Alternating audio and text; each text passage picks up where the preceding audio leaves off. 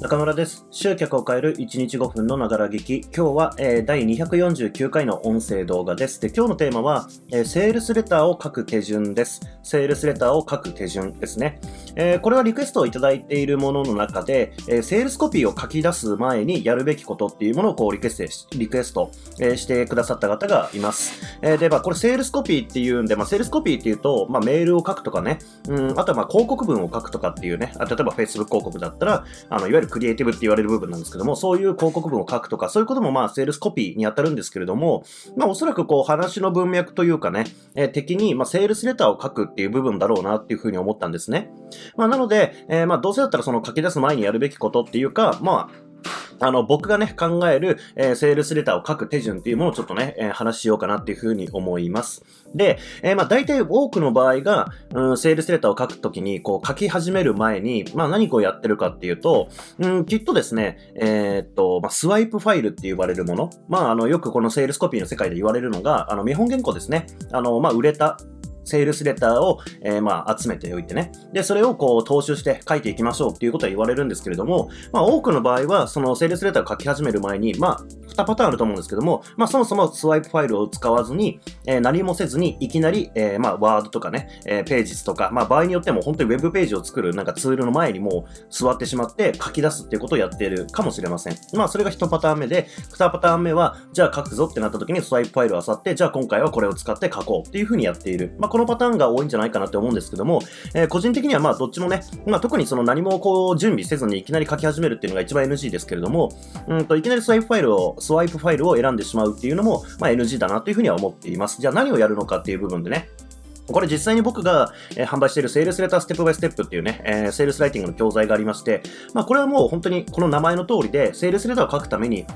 まあ、どういう手順で書くべきなのかっていうのを本当に、えーまあ、1週、2週、3週ということでね、まあ、8週間かけて、うん、まあ、本当はね、8週間かけなくてもいいんですけども、まあ、便宜上ね、8週間という言い方をして、えーまあ、第1週目、第2週目みたいな感じで手順通りやっていくという感じでやっていくといいですよという感じですね。で、えっ、と、最初のね、第1週目、第2週目っていうのは、うんと、まあ、あんまり、こう、セルスレターを書く自体、書くこと自体ではないんで、うん、先に,、まあ、言ってしまうと、マインドセットについてと、あと商品について、そして、えーダイレクトレスポンスマーケティングについてを扱ってるので、まあ、実際にじゃあライティング入りますよっていうのが、まあ、ウィーク3からなんですけれども、じゃあそこから何をやってるかっていうと、まあ、順番に行きます。え3種類のリサーチですね。これは何かっていうと、えーまず、商品。まあ、いや、自社ですね。商品についてと、えっ、と、あとは、見込み客についてと、競合について、この3つを、えーリサーチするっていうことをや、やるという感じですね。で、特に、うんと、まあ、競合についてはね、あのー正直言って、こう、たくさんやる必要はないですけれども、まあ、市場の流れとかを知っておくっていう意味でやっておきましょうって感じですね。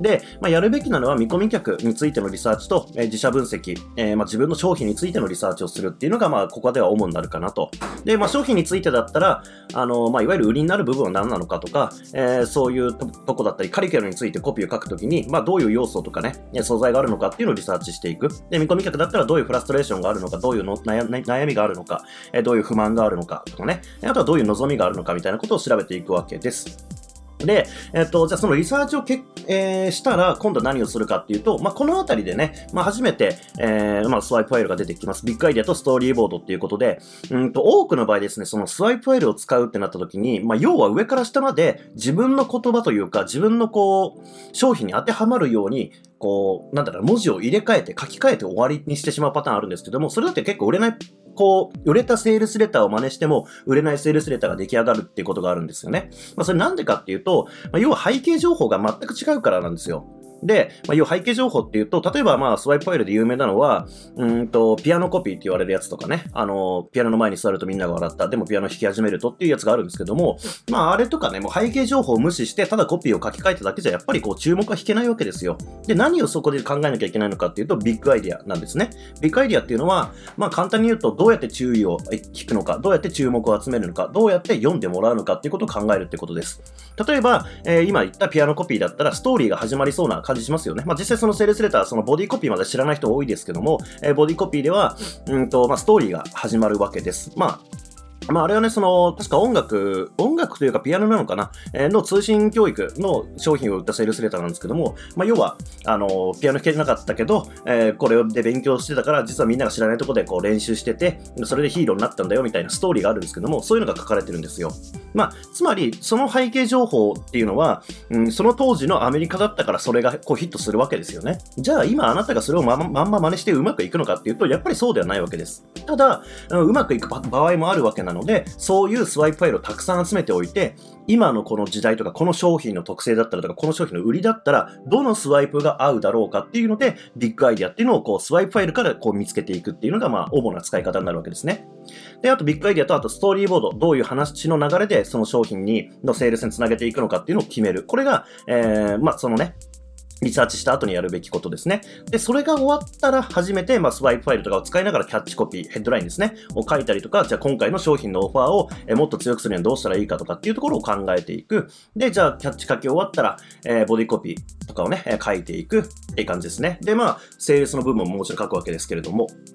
まあ、そんな感じで、えっ、ー、と、やっていく感じですね。ボディコピーを書いて。うん。で、まあ、これ、まあ、ボディコピーに関しては、こう、上から下まで長いレター書くときに、まあ、書きやすいところから書いていくのがいいかなとは思ってます。まあ、そのセールスの部分が一番書きやすかったらセールスから書けばいいし、まあ、そこに順番はないとは思ってるんですけども、まあ、とにかくね、そのヘッドラインに合わせるビッグアイデアに合う形でちゃんと、えー、その最初に作ったね、ストーリーボードにボードに沿って書いていくって感じです。で、一連のものが書き終わったら初めて編集とか、え、ページ制作に移っていくっていう感じです。えー、手順としてはこんな感じですね。えやっぱりこのいきなり、え誰かの模倣をして言葉を書き換えただけで売れるレターになるわけではないので、えやっぱり自分のお客さんはどうなのかっていうのをね、人によってお客さんの状況って違うじゃないですか。僕のお客さんと、あなたのお客さんって絶対にまあ同じ人ではない、まあ被ってたとしても、うん、やってることが違ければ言うべきことは変わってくるわけなので、え、まあそんな感じでね、やっぱりリサーチ、自分のお客さんはどうなのか、自分の商品はどうなのかっていうのをやっぱ考えなきゃいけないっていうのは、え、まあ共通して言えることかなっていうふうに思います。まあこんな感じでセールスレター書くときはやってます。